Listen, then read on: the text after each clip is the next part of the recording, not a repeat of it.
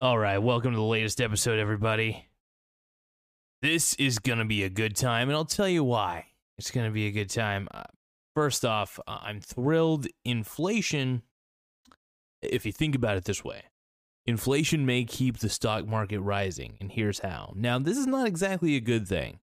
Um, I think the stock market's going to be flat in all actuality, but if you want to measure it, um, the best way to measure uh, inflation is through gold. I really do strongly believe that the best way to measure how bad inflation's getting is the cost of gold. How high is the cost of gold? Rising. You know, it's not the best, but also the consumer price index is another way to measure inflation, which is honestly the one way that I do it the most. So consumer price index is your main bet. Um first off, it's really cheap to borrow money. Let's just put that out there right now. Um, but here's the thing, and I want to just put these two and two together, and I think people need to realize this. what happens is when you print a lot of money, right? Um, it devalues the amount of money that's out there, right? So the spending power becomes less. Also, it creates more demand. The problem is demand outweighs supply, so everything gets more expensive. Um, you put a ton of money into circulation, you put a ton of cash out there. Just it devalues everything that exists, everything. So, the consumer price index basically measures how much things cost for the consumer. Now, the consumer price index is going to raise like crazy. Look, inflation inflation affects us all. Um, it affects gas prices. It'll affect everything. So, sure, whether even though your stocks are growing, that's great in value. Um, sorry, even though your stocks are growing in value, this does not necessarily equate to a good thing, and I'll tell you why.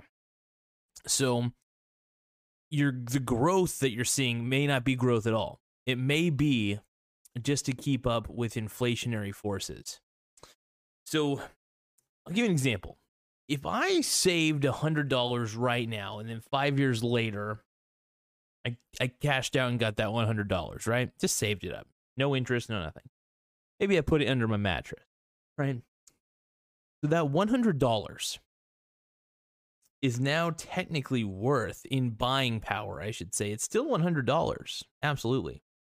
The buying power, though, may be more like $50 in five years, maybe 25, maybe 75. It just depends on how bad inflation actually gets.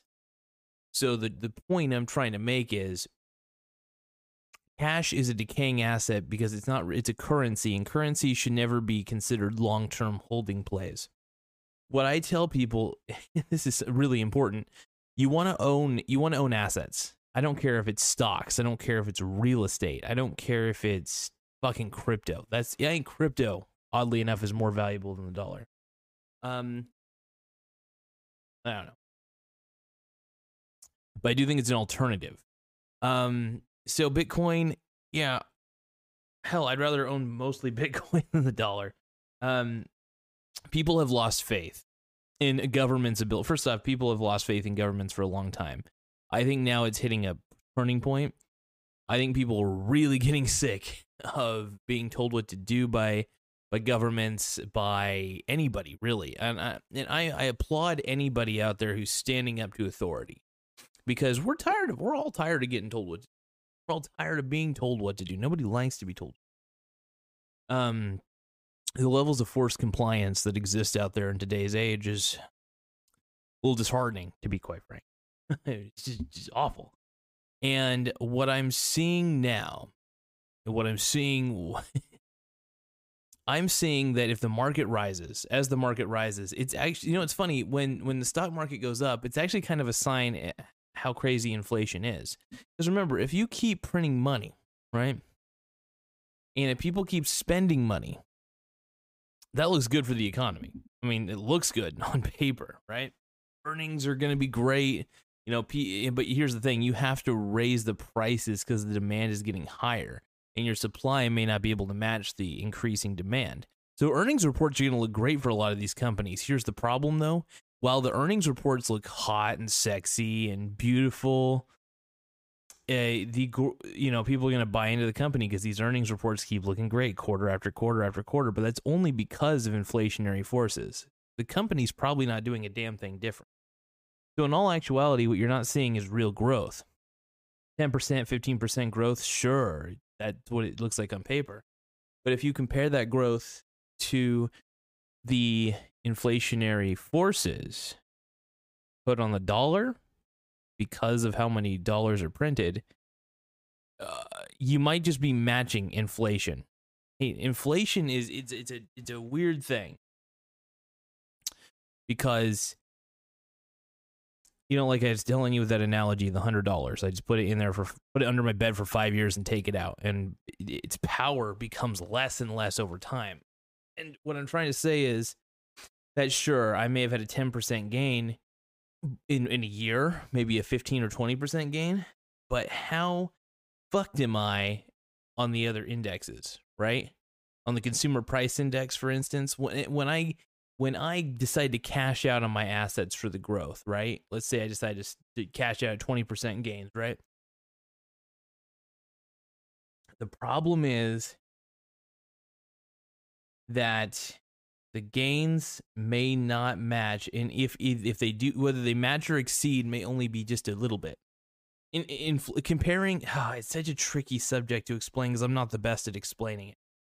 Uh, essentially there are so many dollars out there in circulation and we just keep printing more money. And the value of the dollar continues to lower and lower and lower. It just gets worse. And this is what i'm trying to inform everybody. It's getting worse.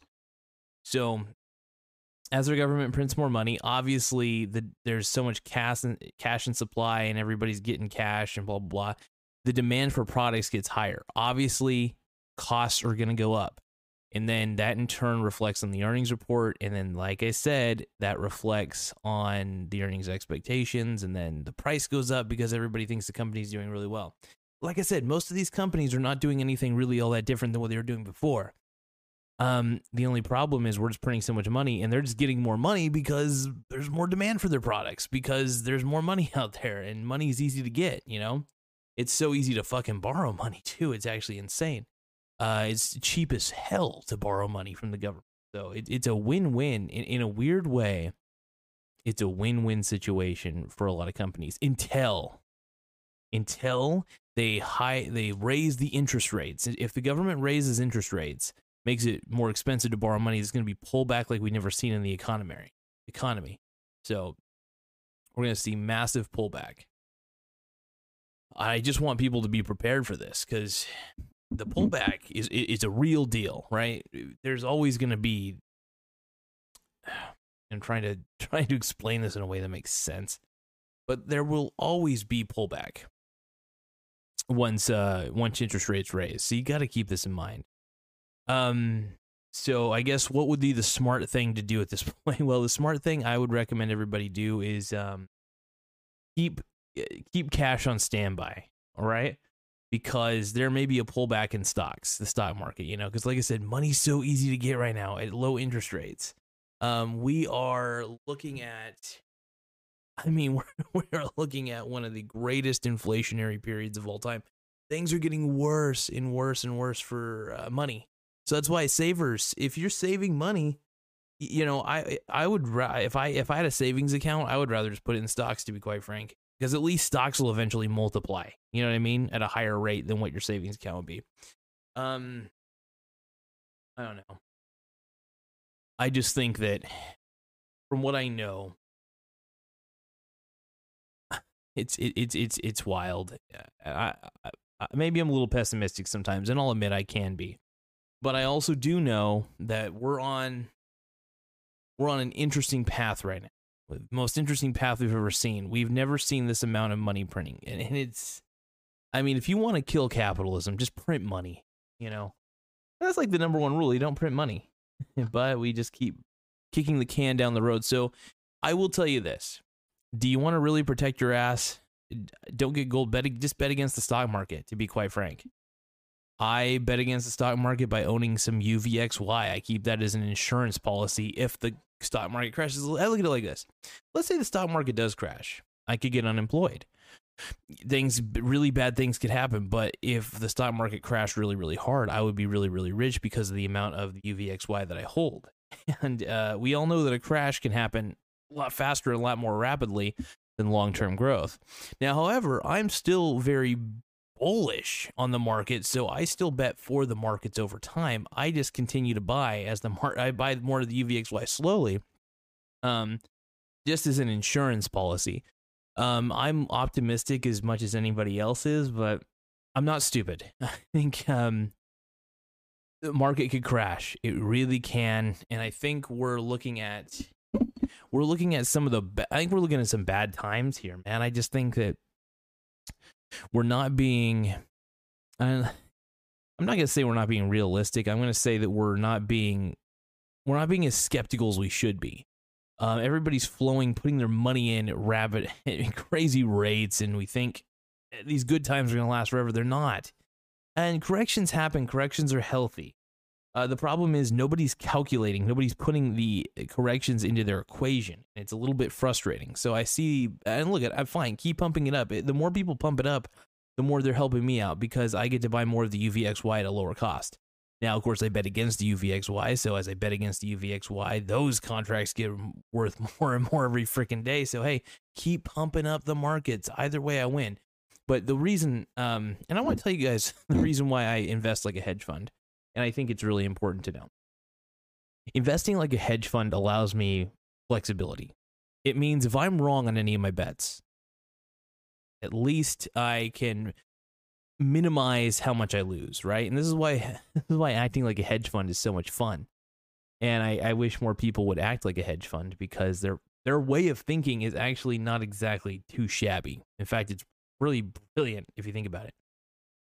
Um, but yeah, the reason I think like a hedge fund is is purely because I don't know, like eh, if you're playing with volatile assets, for instance, you kind of want to think like a hedge fund. You still want to bet against the volatile asset, but you still want to be able to bet for it. Um, at least if it's a negatively volatile one. I've done some interesting things with like sundial growers, for instance, which has been inter- it's been an interesting project, but um, yeah.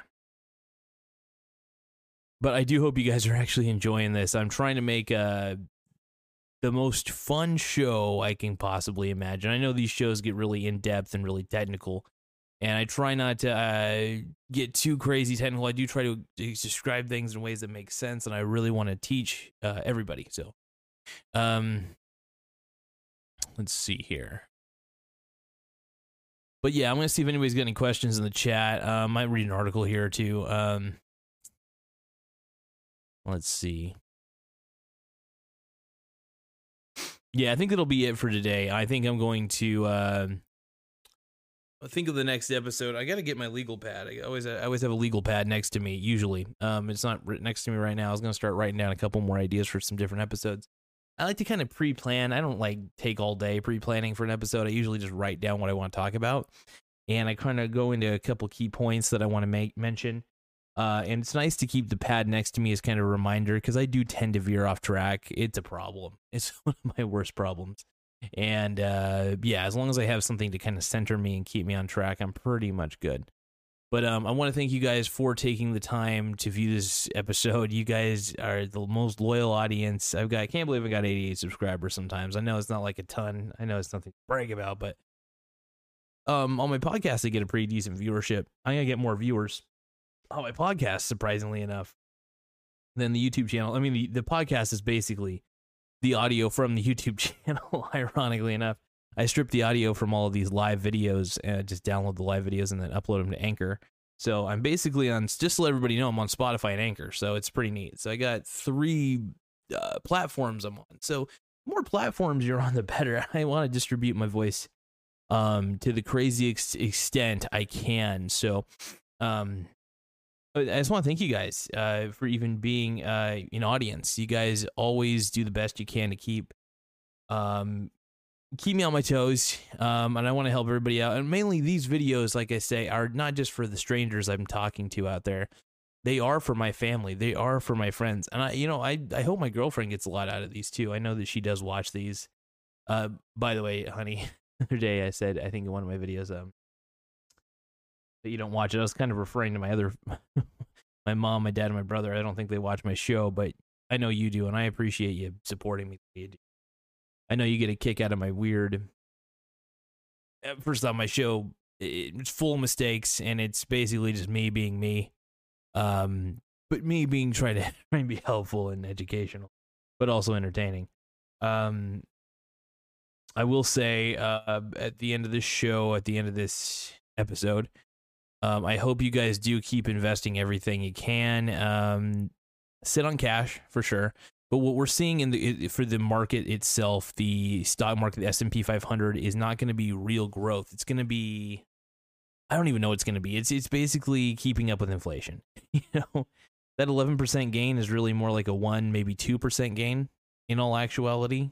Um, if you if you take inflation into account and how much that actually takes down those gains in all in all reality um because when you cash out that money man it, its worth is a lot more le- is, is a lot less than you think. Um so i i prefer to hold on to assets. I prefer to hold on to cash producing assets that give me money just to hold them and increase in value over time. I just look it, saving money is so stupid. Just ah anyway i'm gonna do a video on that. Saving money is so stupid. That might actually be a good title. Um because i think i need to i need to drive home the pain and how dumb saving money is um because it's a currency. Currencies are not meant to be saved they're meant to be moving. Current water like it's the way to look at it. Um, but i want to thank you guys for taking the time. Once again to view this i will see you guys